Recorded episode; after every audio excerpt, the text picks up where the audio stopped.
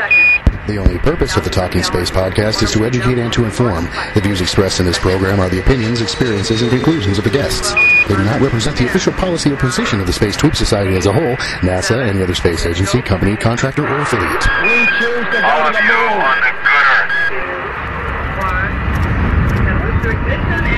That's one small step for man, one giant leap for mankind.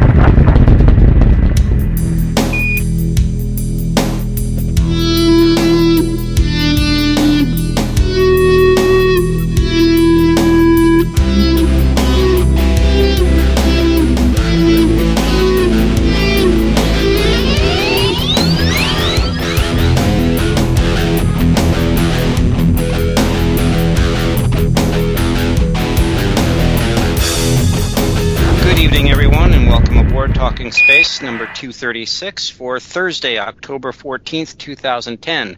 My name is Gene Mikulka, and I have on board the usual suspects. Good evening, Mark Ratterman. How you doing today?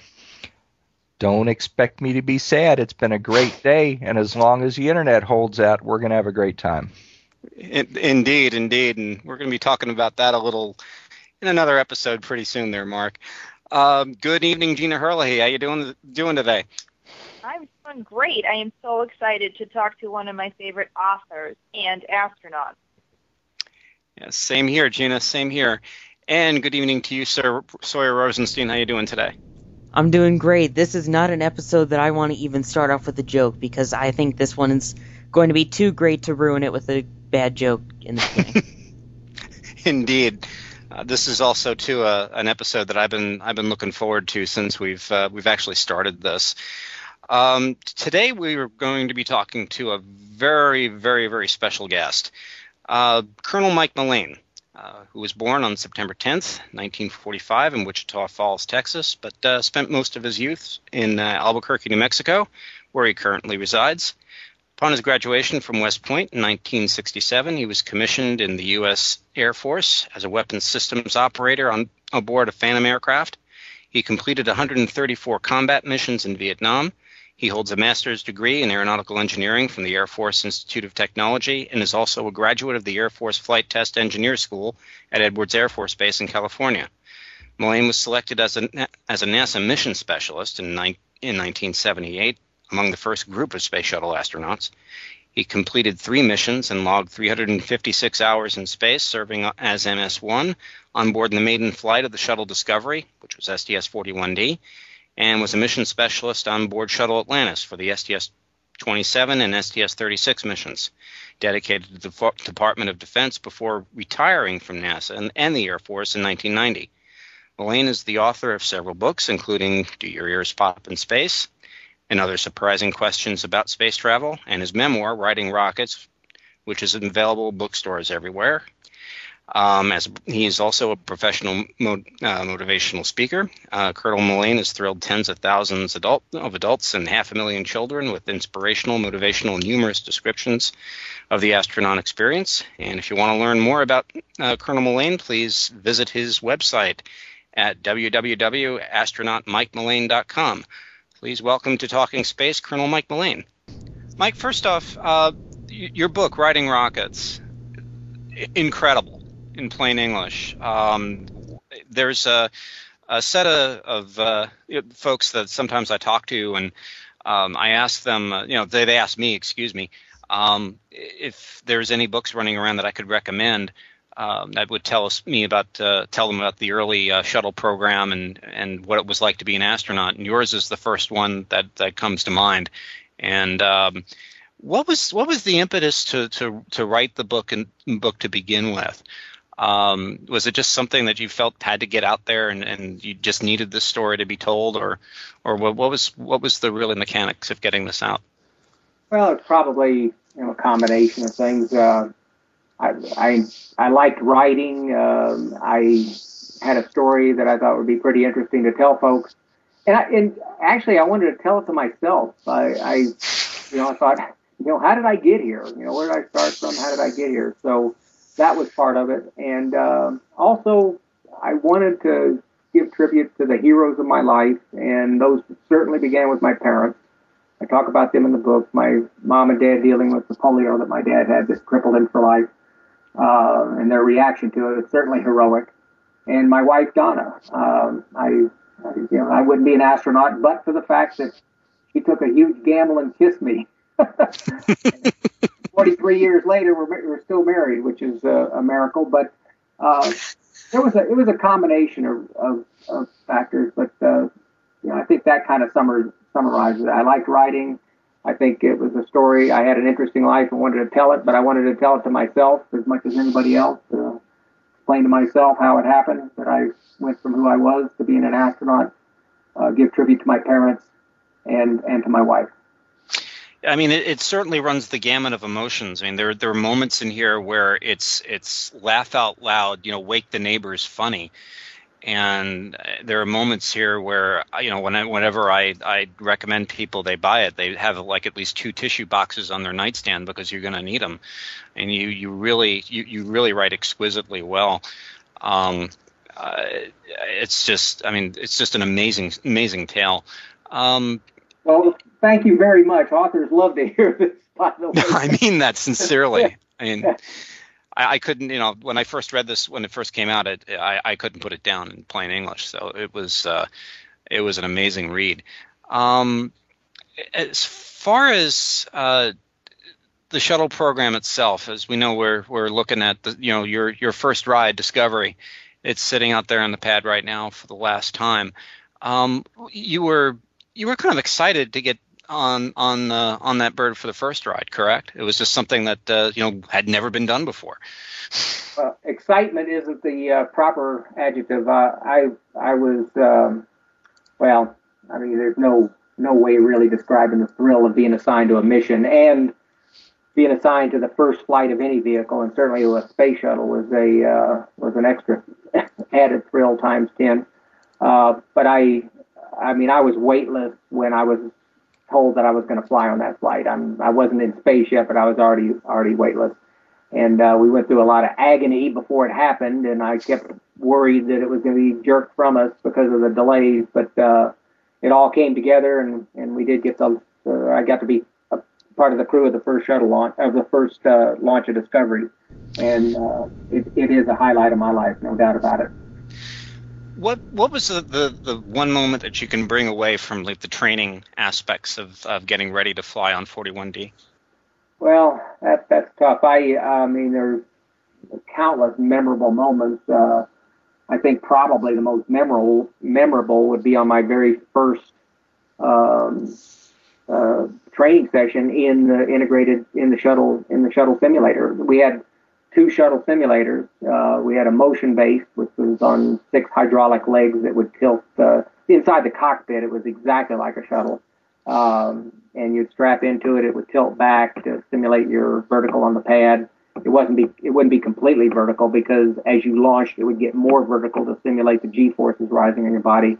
And all of the indications you had on the instruments were exactly as if you were flying into space.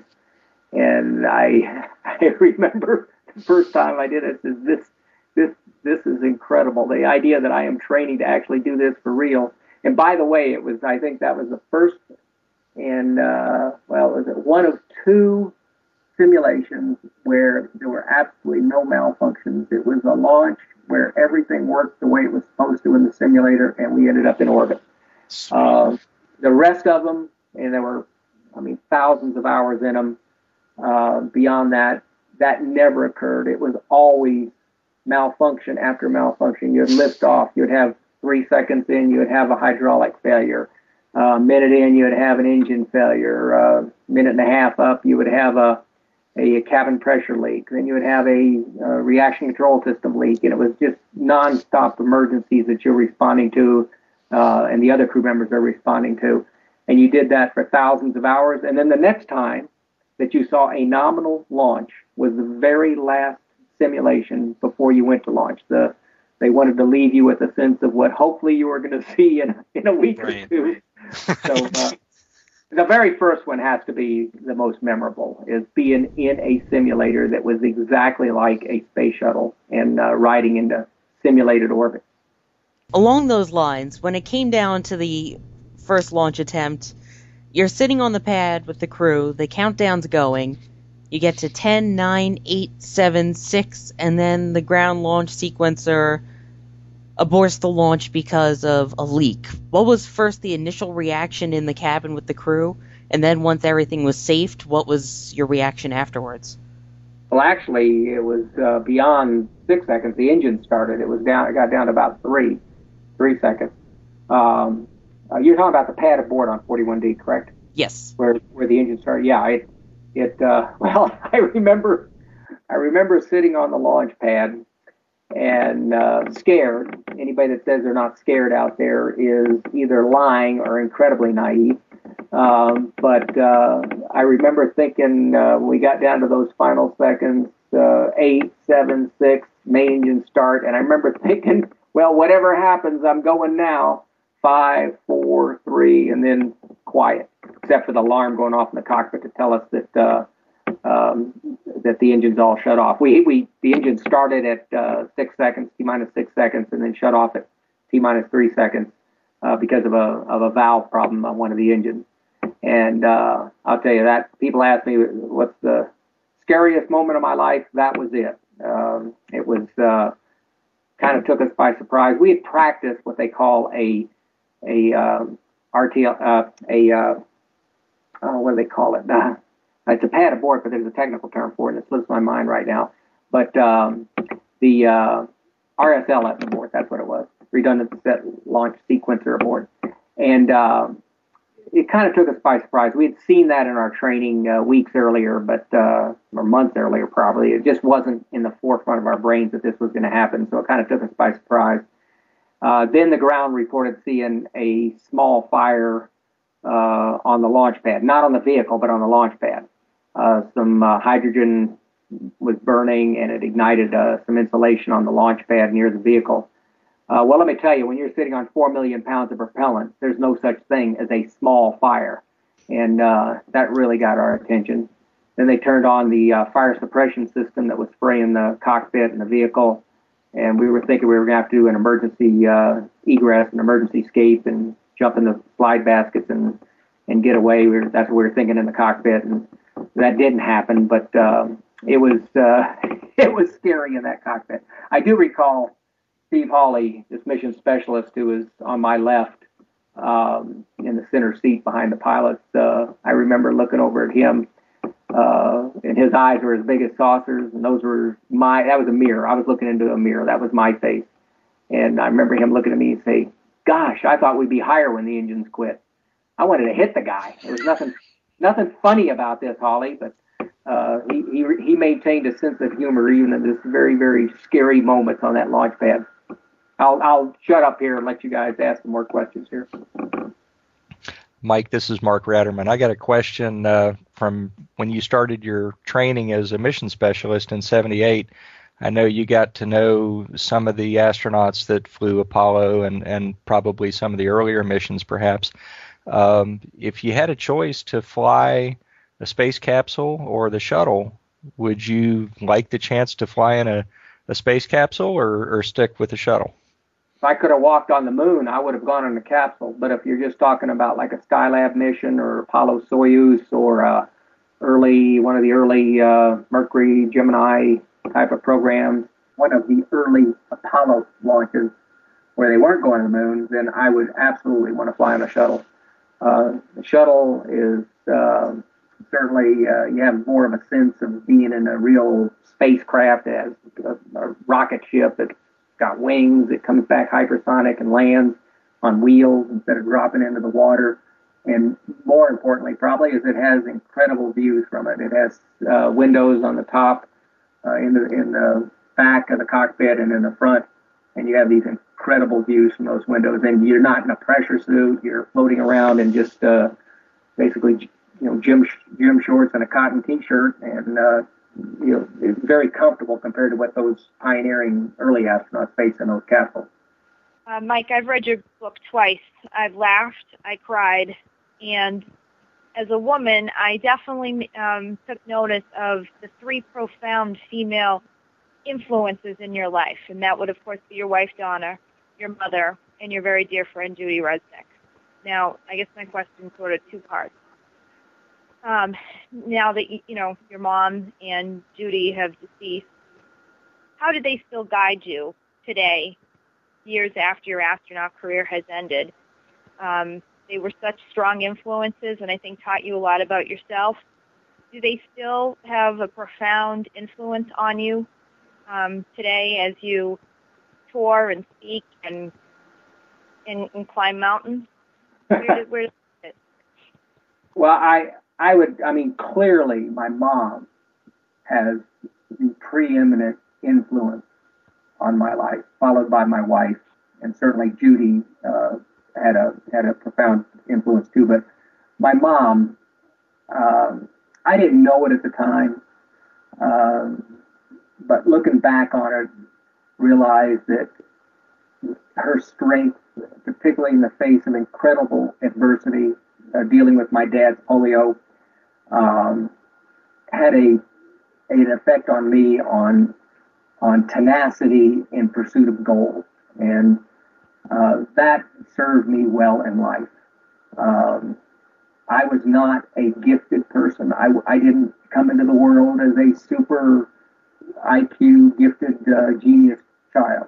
I've been around a lot of people like that in my business, in my life, going through the backseat, of course, as test pilot at West Point, and then at graduate school, at test pilot school, as an astronaut. I've been around some people who were born geniuses and were just endowed with incredible talents from the get-go. I wasn't one of those. So tenacity was what distinguished me and allowed me to get to some of these goals, to graduate from West Point, to graduate from graduate school, to get into test pilot school, graduate from that, and pursue the astronaut career. And that tenacity, I can look back now with 20/20 hindsight and realize that my mom and my dad were significant, overwhelmingly significant, in teaching me what tenacity is all about, staying focused on a goal in spite of adversity. And their adversity, of course, was dealing with polio. That served me, as I said, very well in life. Now, Judy, I walked into the astronaut office in 1978 as a certified grade A, quality 1, or whatever, quality 10, male sexist pig. I was raised that way as far as Catholicism, went to 12 years of Catholic school, and that was the most sexist religion in the 1950s and 60s when I was going to school. And so I walked into that, and then I went to West Point, no women there. Graduated into the flying community at the Air Force, no women there. And so I really had never worked professionally with women until I got to NASA, age 32, in 1978. And as I say in the book, I was a male sexist pig, no doubt about it. And Judy Resnik and the other women really opened my eyes to the fact that, hey,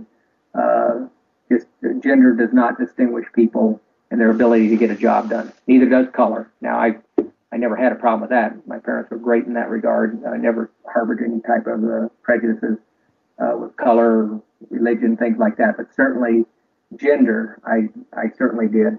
And it was, Judy certainly helped dispel that sense of training with her on a flight, on 41D, seeing her in operation up there on the on Discovery in orbit, really opened my eyes to how talented people are, and it's not gender specific. So that served me well through the rest of my life too, is learning those lessons. I'm a big believer in empowerment now. I mean, everybody. That's what makes this country great, is that we have empowered our population and are continuing to try to get full empowerment in our population. And that's why the United States of America is such a great country, is because we do that with our population. And like I said, I wasn't that person back in 1978, and Judy certainly helped convert me. Okay, I'll shut up on that question. Okay, well, thank you. My second part of that question is more about your wife, Donna. One of my favorite parts of your book is the description. Well, really how, you know, the narrative of Donna in a lot of ways, how she had probably a couple of cardiacs on the launch control roof a couple of times, and really just how difficult it was while she was raising three young kids. You were never home. The pressures on her. And eventually one day you got to a point where you thought the Air Force was going to recognize sort of basically all the years, all the hard work, all the sacrifice, and Donna was going to be a part of that. You do a marvelous job with this part of the book, how you described your colleague on the Navy side of the Pentagon and the wonderful spread they put out, just the, you know, the hero's welcome, and that you got to see all that. And then before you trooped down to the Air Force side of the building, and you were nothing more than just a blip on the schedule. I mean, the way you described that, it was some of the greatest writing I've ever read. And I guess I would just really want to ask if, you know, now that years have passed, how does Donna reflect upon all of this now? I mean, you were part of something amazing, incredible, and she sacrificed for it. How would she talk about it today? Well, I think she said it once. I think it kind of captivates it. She says, I think if I get this right, she says, hold on a second. She's right here. I'm going to make sure I'm quoting it right. What did you say about you wouldn't give $1 million? That's right. She said, I wouldn't trade the experiences for millions of dollars, but I wouldn't pay a dime to do it again. And I think that probably says it about right. The memories are incredible looking back on it, being a part of it. I think she feels blessed and privileged to have been part of it. But also it was incredibly stressful for her, and that's why the second part of that expression, I wouldn't give a dime to do it again, is in there, you know, that knowing what it entailed, it certainly did hammer her and put a few gray hairs on her head. Now, first off, let me just say, I forgot to mention this before, but your book was the first space-related book that I ever read, and by far is still the best space-related book that I have ever read, so... Is it the only space-related book you've ever read? No, it is not. Okay. It's definitely not the only I've ever read. Well, thank you. I appreciate that. You're welcome. Now, the thing that struck me the most, that I found probably the funniest, was the beginning of the book. To start off lying on the medical examination table, what made you decide to start the book in that sense? Well, I once, and I don't know where I read it, a long time ago, somewhere, about writing, they say you have to capture your audience in the first sentence. So I think the first sentence is, I was naked. I figured that's going to trap people. By the way, on that, I initially, when I submitted that book to an agent for consideration, I began it with Challenger. I didn't think anybody would really be all that fired up to start out with my life story. I thought maybe I could fit parts of that in as I went through the program, but I really thought the seminal moment in my life as an astronaut was Challenger, since 4 of my astronaut classmates were killed on that, and Judy Resnik, who her and I shared a flight on a rookie mission together, was killed on that.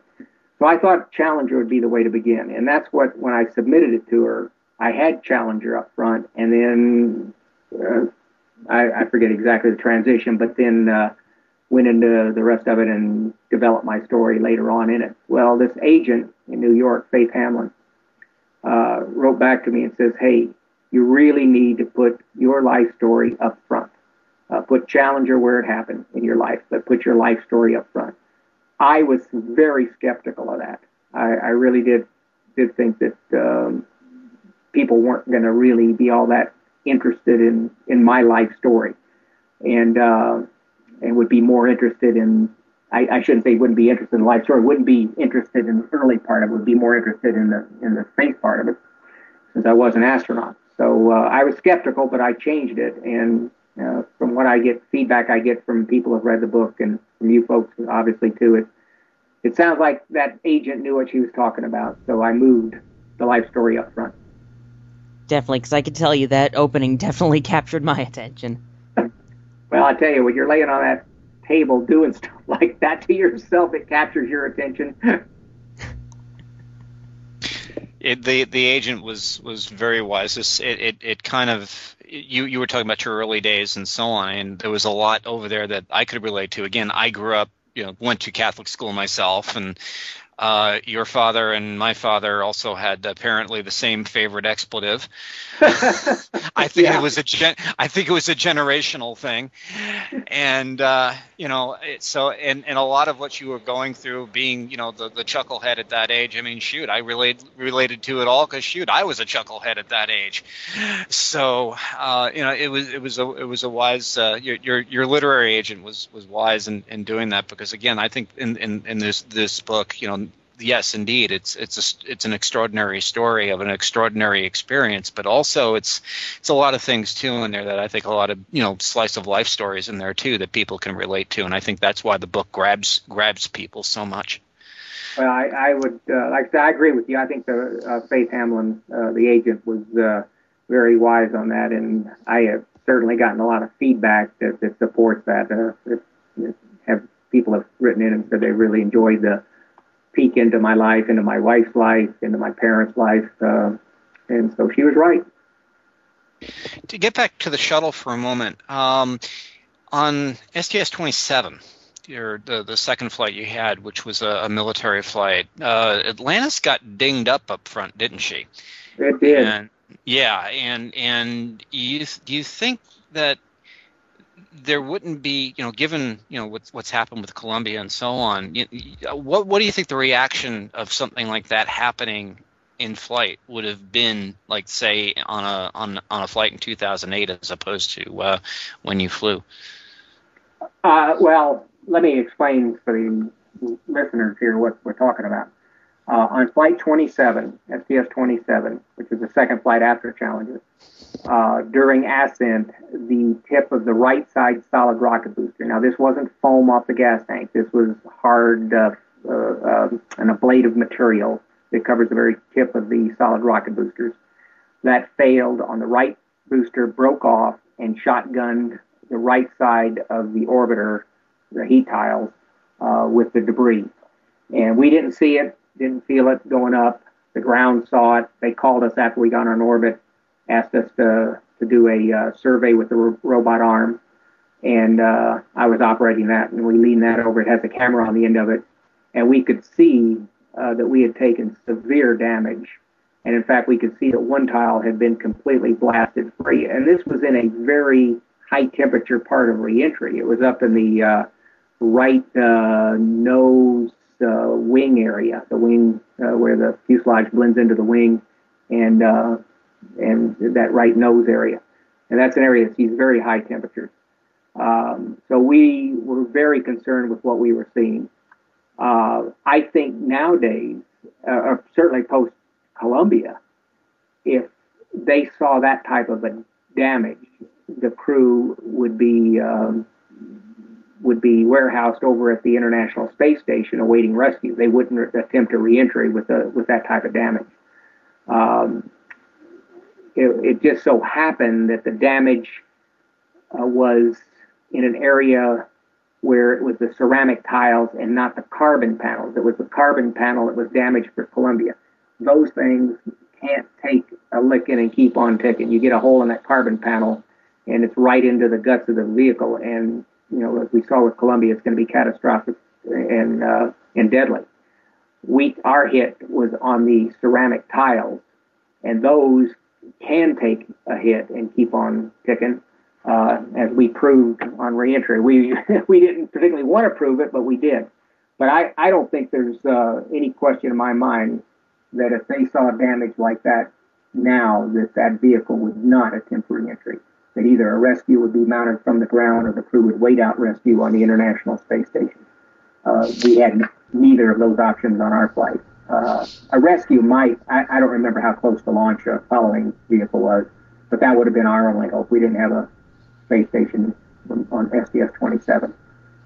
But it was certainly a very, very near miss. But I look at the photos now and realize how close to the carbon panels that covered the very tip of the nose of the orbiter. It started just after those carbon panels, the damage did, and it stopped just forward of the carbon panels on the wing. Had any of those carbon panels been hit, we wouldn't be having this interview because we would have been the first Columbia. We would have burned up on reentry. Wow. Yes, if I remember, if I recall in the book, Hoot Gibson wasn't exactly too happy either with the situation. No. And I should explain on that. When we saw it, we were very concerned about what we were seeing. It just so happened that it was a Defense Department mission, and the military did not want to have any downlink from the vehicle to the ground because of the classification of the payload. They didn't want, by mistake, some video of the payload being sent to the ground. So the video that ultimately got to the Mission Control Center was not what we were seeing. It went through some type of a slow scan. The DOD censored it to make sure it was okay, and it went through some processes. But anyway, what they were getting wasn't what we were seeing. And that's why they, Mission Control, kept basically saying, hey, this is within the databases we've seen on damage on prior missions. It's not a big deal. Don't worry about it. And to us, it looked like a very big deal. And Hoot Gibson was concerned and was on the phone or on the radio talking to Mission Control and saying, hey, this looks really serious. And they kept saying, no, it's okay. You know, it's okay. So we weren't convinced, but we thought they were seeing what we were seeing, and they're so good. Mission Control is such a great team. You tend to be biased toward believing, you know, hey, these guys know what they're doing. So we re-entered, but when we landed and everybody went out and saw the damage on that vehicle, they were shocked. They ultimately changed out nearly 800 e-tiles that were so severely damaged. Wow! Before they could launch it again. Wow. I have a question along those lines in terms of the actual inspection of the arm in general, with the inspection of the shuttle with the arm, because I know that you worked a lot in terms of the robotics with the robotic arm. Where I work, we have, at the Challenger centers actually, we have mini robotic arms, and the kids try to use it like video games, and they're jamming the controls all over the place. What would the difference be, besides the $1 million payload at the end, would be the difference, you think, between trying to operate the robotic arm and trying to play one of today's video games? Well, I don't play the video games, so I really can't comment on that. But based on what you have, what's the difficulty level of trying to use the arm? Well, when you go through thousands of hours of training, it's not difficult at all to get up there and use it. I mean, it's like anything else. When you're trained, it becomes second nature. Yeah, I think it's fairly intuitive. It's like a human arm.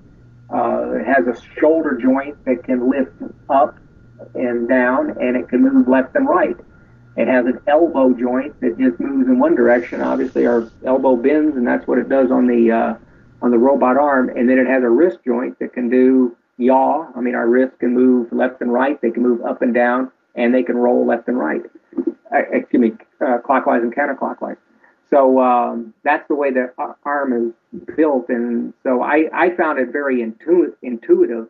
There's a camera on the end, so you can see where you're steering it to, and I mean, from the very beginning, I thought it was very intuitive. And after training for, I said thousands, probably more like hundreds of hours on the robot arm, it gets to be second nature, being able to guide it toward a end effector. They call it the spike. Let's see, yeah, that's the grapple fixture. I'm sorry, to bring the end effector of the arm over the grapple fixture and snare it. I found to be very easy up in space. I'm going to bring it back to 41D there for a minute. As far as ascent is concerned, we've talked to a couple of former astronauts that have had an ascent in the mid-deck, but I don't recall if we've ever had one that's you were MS-1 on that flight. And what's ascent like on the flight deck? Well, I didn't like the flight deck at all. I was on STS-36. I was on the flight. I'm sorry, on the mid deck. You said the flight deck, yeah, right? Did you want to know what it was like on the flight deck or the mid deck? The flight deck, because the mid deck looks like it could be a bear. All you're doing is just looking at a set of lockers, and you're just kind of twiddling your thumbs for 2 hours until the candle lights. Right. Yeah. I'm sorry. I did not like the mid deck. The flight deck I loved. You had windows, but yeah, on the flight deck ascent, I was sitting in that MS-1 position behind the pilot on the right side, and you don't have a view of the Earth as you're going up. A lot of people assume you'd be looking out the window, seeing the Earth go recede behind you. You don't. Even the pilots don't have that initially because the nose is tilted so high. You don't have the Earth in sight until late in the orbit injection when the nose tilts over to a more horizontal position. But even then, the mission specialists in the back can't see the Earth. The windows are too far forward. So you're basically looking at just black sky as you're, we started out in daylight and see clouds and blue sky, and then rapidly you zoom up and the sky gets black, goes to deep, deep indigo and goes black very quickly. Within 2 minutes, you're looking into a sky that's pitch black. And it's that way all the way to orbit for a mission specialist. So the next time I saw the Earth was when I unstrapped and floated up. And now we're probably at about 100 miles, headed to 250 miles or so, coasting up there. And that was my first view of the Earth, was unstrapping. So the last view I had of the Earth was standing on the gantry before I got into the cockpit, and that gantry is about 200 feet above the Earth. And the next time I saw the Earth, a couple hours later, was, as I said, we were probably about 100 miles up, headed higher, and it was, words are hard to capture what the human eye can see. You float up, you see this incredibly black space with the blue of the ocean of the Atlantic and the white of the clouds. Black, white, and blue. Those are the predominant colors when you look out the window on any shuttle flight. Obviously, the Earth is mostly water, so you're seeing a lot of blue and got clouds covering it, and then the black of space. And that was, I'll again never forget, the very first view I had out that window at the Earth, and it just put my heart in my throat and accelerated it to Mach 10. It was incredible. Wow. Do you have a specific favorite moment from that flight? Or that was it. Really? I think if you ask any astronaut what moment is most vivid, it has to be the very first time you look out that window at Earth. Now maybe the pilots, because they do get some glances of it as they're headed up. I mean, they can twist around and get at least a little look at it as they're headed up. But for mission specialists, no. I mean, you're just looking at black sky until the engines quit, and then you unstrap, and now you see it, and you see this dramatic curvature of the Earth. We don't see it as a ball, and that's something people need to understand too. Most people think astronauts see it as a ball, as a complete disc because of the Apollo photos. But those were taken tens of thousands of miles from Earth. You know, we're up at 100, 200 miles. So the Earth is hugely close. It fills the windows. We can see that it's curved, but we can't see it as a ball because we're so close to it. And it's just, again, soul stirring is probably the best way to do it. It just touches you in the deepest recesses of your soul. How incredibly beautiful seeing the black of space, the curvature of the Earth set against it with that blue and white of the ocean and the clouds. Gina, do you have one more question, right? Correct? Yeah, I just have a few more quick questions. Mike, tell us about the TFNGs, the 35. Yeah, that was... 1978, you guys were the first class of space shuttle astronauts. You wrote history in so many things. First female American astronaut, Sally Ride. First African American in space, Guy Bluford. It's 2010. Do you guys, get together and have barbecues these days? Or, you were such a close group of training partners and did so much together media-wise, training-wise, and a big part of the Challenger accident touched all of you. So where do you guys where do you guys stand today as a group or a social group? Or do you not really? Not. First of all, for the listeners out there, TFNG, we were 35 astronauts selected in 1978. So the term TFNG stands for 35 new guys, although anybody who has ever been in the military will know what an FNG is. So we were the FNGs, and I'll leave it at that. But you can read the book to figure out what it is. It's an obscene military term, but it's a play on that acronym of FNG. We called ourselves the TFNGs for 35 new guys, but it does stand for something else, and you can read in the book to decipher that. So that's where that term came out.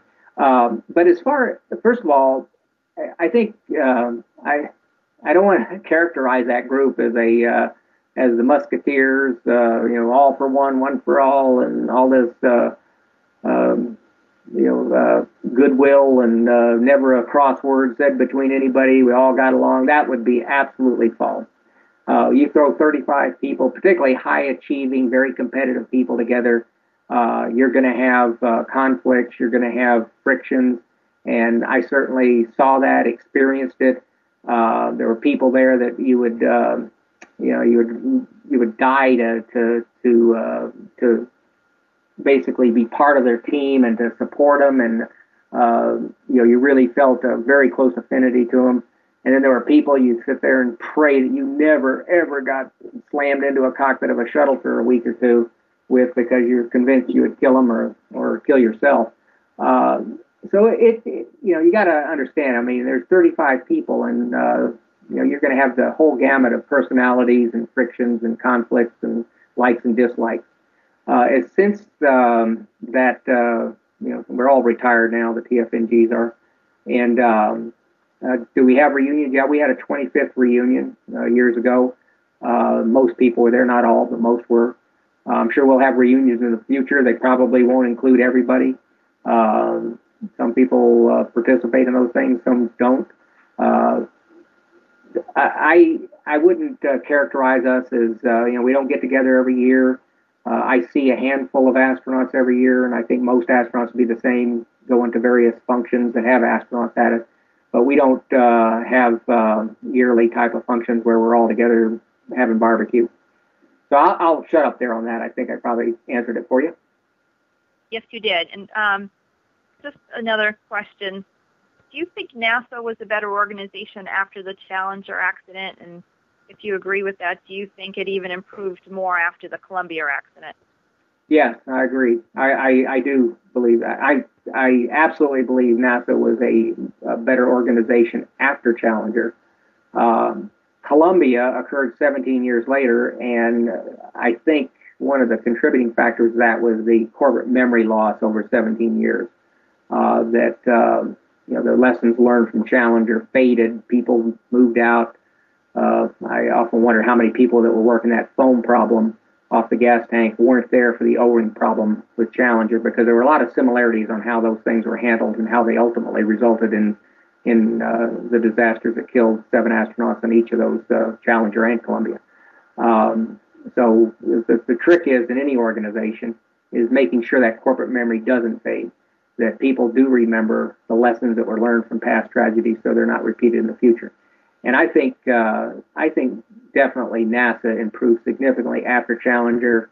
Obviously, took a huge hit with Columbia, but then after that, I think it improved again. I have a great sense that the NASA of current days is very, very good with Charlie Bolden in the administrator position, and Michael Coates, who's the JSC administrator. He was a co-pilot on STS-41D and one of the TFNGs. Have great respect for him. And there were some other people that were in key positions within NASA that I held them in great regard. So I feel like it's a better organization. Although again, no organization, people are people, and you got to make sure you continually remember those lessons in the past so they're not repeated in the future. Mark, do you have anything else, sir? Sure do. Mike, I was thrilled when I looked at the mission insignia for 41D to see the solar array extended out of the payload bay. As you've watched the shuttle mature from when you started through your retirement and today, I look at that solar array experiment that flew on 41D, and I can't help but think about it being an ancestor to the solar arrays on the ISS today. And I'm just wondering if you could comment on the importance of the research and development, the science, the many, many little missions and experiments that have been done on the shuttle. There's no question what you said. That is absolute fact that the ISS solar panels, the grandfather of those was that STS-41 mission. We had math simulators for it, but it was showing how you could package that into a very small box, extended it out 150 feet or whatever it was, and that technology has served the ISS very, very well. And that's what science and engineering is a lot of people who aren't involved in science and engineering don't realize it's such an iterative process. You know, I mean, everybody just does a little bit. It all adds up over time to these great breakthroughs. And I think someday there will be spas in space. There will be hotels in space. Now, this is generations in the future, many, many generations. But I believe technology will continue to advance. That it'll get cheaper, that people will have access to space like they do right now to flying across the country in airplanes. And people will look back and see the shuttle and these earlier programs as we see the Wright brothers in the 1920s with airplanes, just very archaic and very quaint. But that's how it happens in the engineering and science world. You start with these baby steps, and they ultimately lead to great things. And like I said, these hotels and spas in space, they will be grandfathered in the things that were done in the very early space program, including the space shuttle program. In fact, I think someday you'll see a domed, pressurized dome on the moon where Neil Armstrong's footprint is, and people will fly on field trips up there to... Well, maybe not field trips, but like we go to the Grand Canyon now, people fly up there, go there. It'll be one of those World Heritage sites where people will take a tour and pressurized dome and see Neil Armstrong's footprint. If we don't blow ourselves up on this planet between now and then, but I think that eventually, as technology advances, we will get there. But again, many generations in the future. In fact, I'll continue on this vein, and I often thought when people ask me to do that. When will we have, hotels in space? When will we have people just being able to ride maybe a suborbital rocket ship from Atlanta to Australia in an hour, things like that? And, my gut is it's thousands or hundreds of years in the future for stuff like that, maybe even more. And then I think if you had been standing on Kitty Hawk and saw the Wright brothers plane teeter off and fly for a couple seconds for 120 feet and settle down in the sand. And now I look at you and say, okay, you just saw that flight. And ask the question, when are we going to have aluminum tubed winged vehicles flying at 600 miles an hour, carrying 300 passengers across the Atlantic? What would your answer have been after your only experiences now is seeing the Wright brothers plane? I suspect many people would say 1,000 years.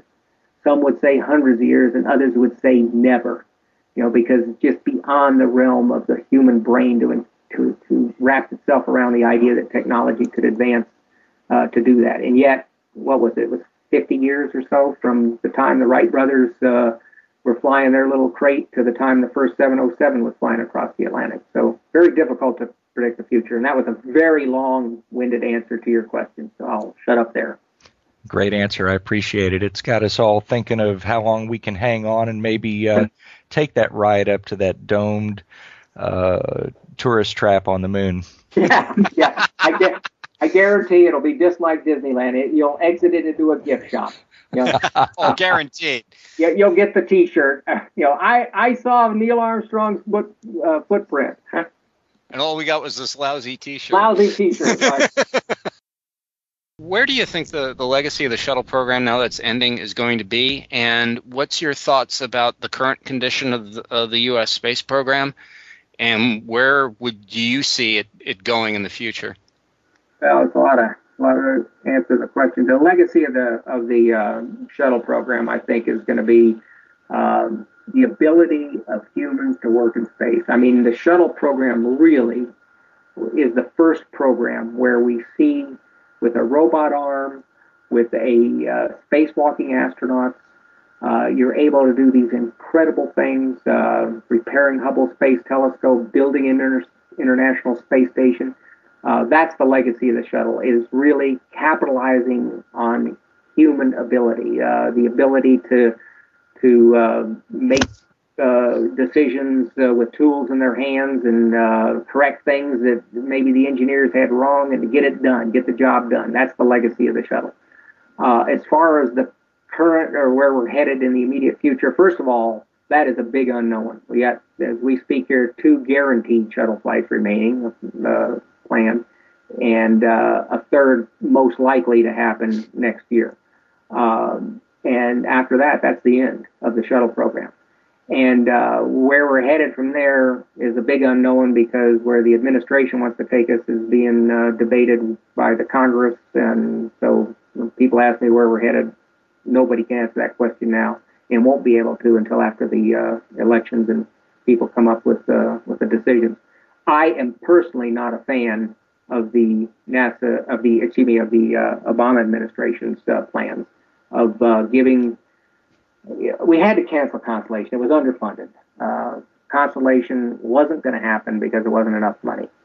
So, you know, you had no choice there but to cancel that. But I don't like the idea of, after spending $9 billion on the Constellation program, basically walking away from that and then deciding to give the money that was going into that program to a pot of other rocket companies to develop rockets and capsules to be able to service the space station with American astronauts. I am definitely not a fan of that. First of all, I hear the term giving the money to the private companies. There are no private companies when it comes to orbit spaceflight. The money that goes to those folks to develop those rockets and capsules is taxpayer money. There is nobody that's going to go out there and be able to form a company and sell stock and raise capital with the premise that you're going to sell tickets and put people into orbit. It's just vastly more expensive to get into orbit than it is to do what Virgin Galactic and Spaceship Two is going to do, taking tourists up to 70 miles. It's a whole different challenges to get into orbit. So that's not going to happen in the private sector. It's always for the immediate future. Till technology gets cheaper, it's going to take taxpayer money. So, you know, I guess I have a hard time understanding, if we take this taxpayer money and give it to several other companies, Michael Griffin, I think, said it best. All we're doing is changing the prime contractor from the Constellation program. I don't see how that makes sense. I can't believe it's more efficient than what we were doing, with the Constellation program, developing the Orion capsule and the Ares rocket. I just fail to see how that's going to be more efficient. And there's people who will argue with me and say this is the best way to go, but I'm not a fan of it. And I can't remember what the last part of your question was. Just one more thing. What are you doing right now? And is there anything you want to go ahead and plug for any current projects that you're working on and that you want to go ahead and give a shout out to? I would like everybody that's listening to this to go out and buy my memoir, Riding Rockets. By the way, I do want to make a cautionary comment on Riding Rockets. It is not a children's book. So anybody that's listening to this, thinking of getting it for their 13-year-old son or daughter, I personally think it would be inappropriate. You need to read it first and decide when it's age appropriate. It is unlike any other astronaut book that's been written. It is definitely R-rated in some places. So very, very mature in some places. So be forewarned, it's not a kid's book. In fact, as I tell adults, or some of my audiences, that it may not be appropriate for some adults. Here's the cautionary comment that I do for Riding Rockets. I tell people, if you like G-rated, sanitized, politically correct memoirs, don't read mine. That's the best way I can put it. But as far as what I have done recently, in July, I climbed Mount Kilimanjaro with my son. And when I talk to people, I do a lot of public speaking. Actually, it's not public, it's corporate speaking. I do programs on teamwork and leadership for corporations. It's generally closed to the public. The corporations are hiring me to go in and talk to their employees. But I have a part on courageous self-leadership. And I'm a big believer in this. As I said earlier, I'm not an astronaut, didn't become an astronaut because I was born a genius. I was a super gifted person, that it was destiny that I would be an astronaut. That is not true. Tenacity played a huge role in making me an astronaut, goal setting and tenacity. And a year ago, my son called me and said, "Dad, let's go climb Mount Kilimanjaro." That was a year ago, so it'll be this year. And I'm thinking, Kilimanjaro, it's over 19,000 feet high. I'm going to be 6 weeks. I'm going to be 6 weeks from Medicare. I've done a lot of hiking, but that's a mile higher than I've ever been. And I had severe doubts about it, and I thought, well, why not? So I trained. I did a lot of hiking and preparing for it, and hiked it and had no problems. Got up there, and in July 23rd, my son and I summited Mount Kilimanjaro. And again, talking to folks here is don't ever underestimate your reserves. We have reserves that are a lot deeper than we think.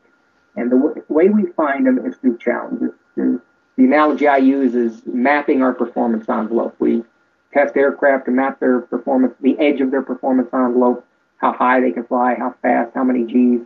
But we have edges of our performance envelopes as parents, as spouses, as team members and team leaders. And those edges are a lot further out than we think. And the way we find them is through challenge. So never stop challenging yourself, folks. Don't have somebody suggest a goal and think, oh, there's no way I can do that. You don't know. You got to try, set the goal, and be tenacious in the pursuit of those goals. So at any rate, that's I climbed Mount Kilimanjaro with my son.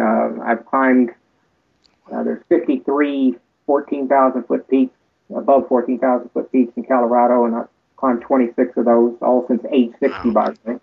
So I'm chipping away on those as a challenge. I'm thinking about writing some more. I'm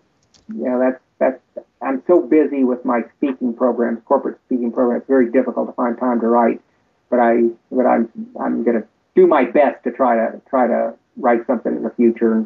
We'll see how that works out. But I guarantee that I'm not going to sit back and be a sedentary person, and nobody should be. Make sure you do that. Set those goals and be tenacious in the pursuit of them. Hope to have you back when you do get that new book out. Okay. All right. Mike Mullane, thanks so much for taking the time out to talk to us tonight. We really do appreciate it. I guess that wraps up our show for this evening. Mark Ratterman, indeed, thanks for coming on board to enjoy the evening with us. Wouldn't have wanted to miss this one. I hope everybody enjoys it. Sawyer Rosenstein, thank you again so much for being our flight engineer for this little mission here. Not a problem. Hey, if Mike Mullane gets to be MS1, then I get to be TS1. How's that? That sounds like a plan to me, Sawyer. And as always, Gina Herlihy, thank you so much for being a part of this tonight. Absolutely. I wouldn't have missed this one. And again, thank you for downloading this particular episode of Talking Space and joining us here to listen to Colonel Mike Mullane. And Sawyer, you want to go ahead and bang us out? Why not? Have a great day, night, evening, or whatever it may be where you are.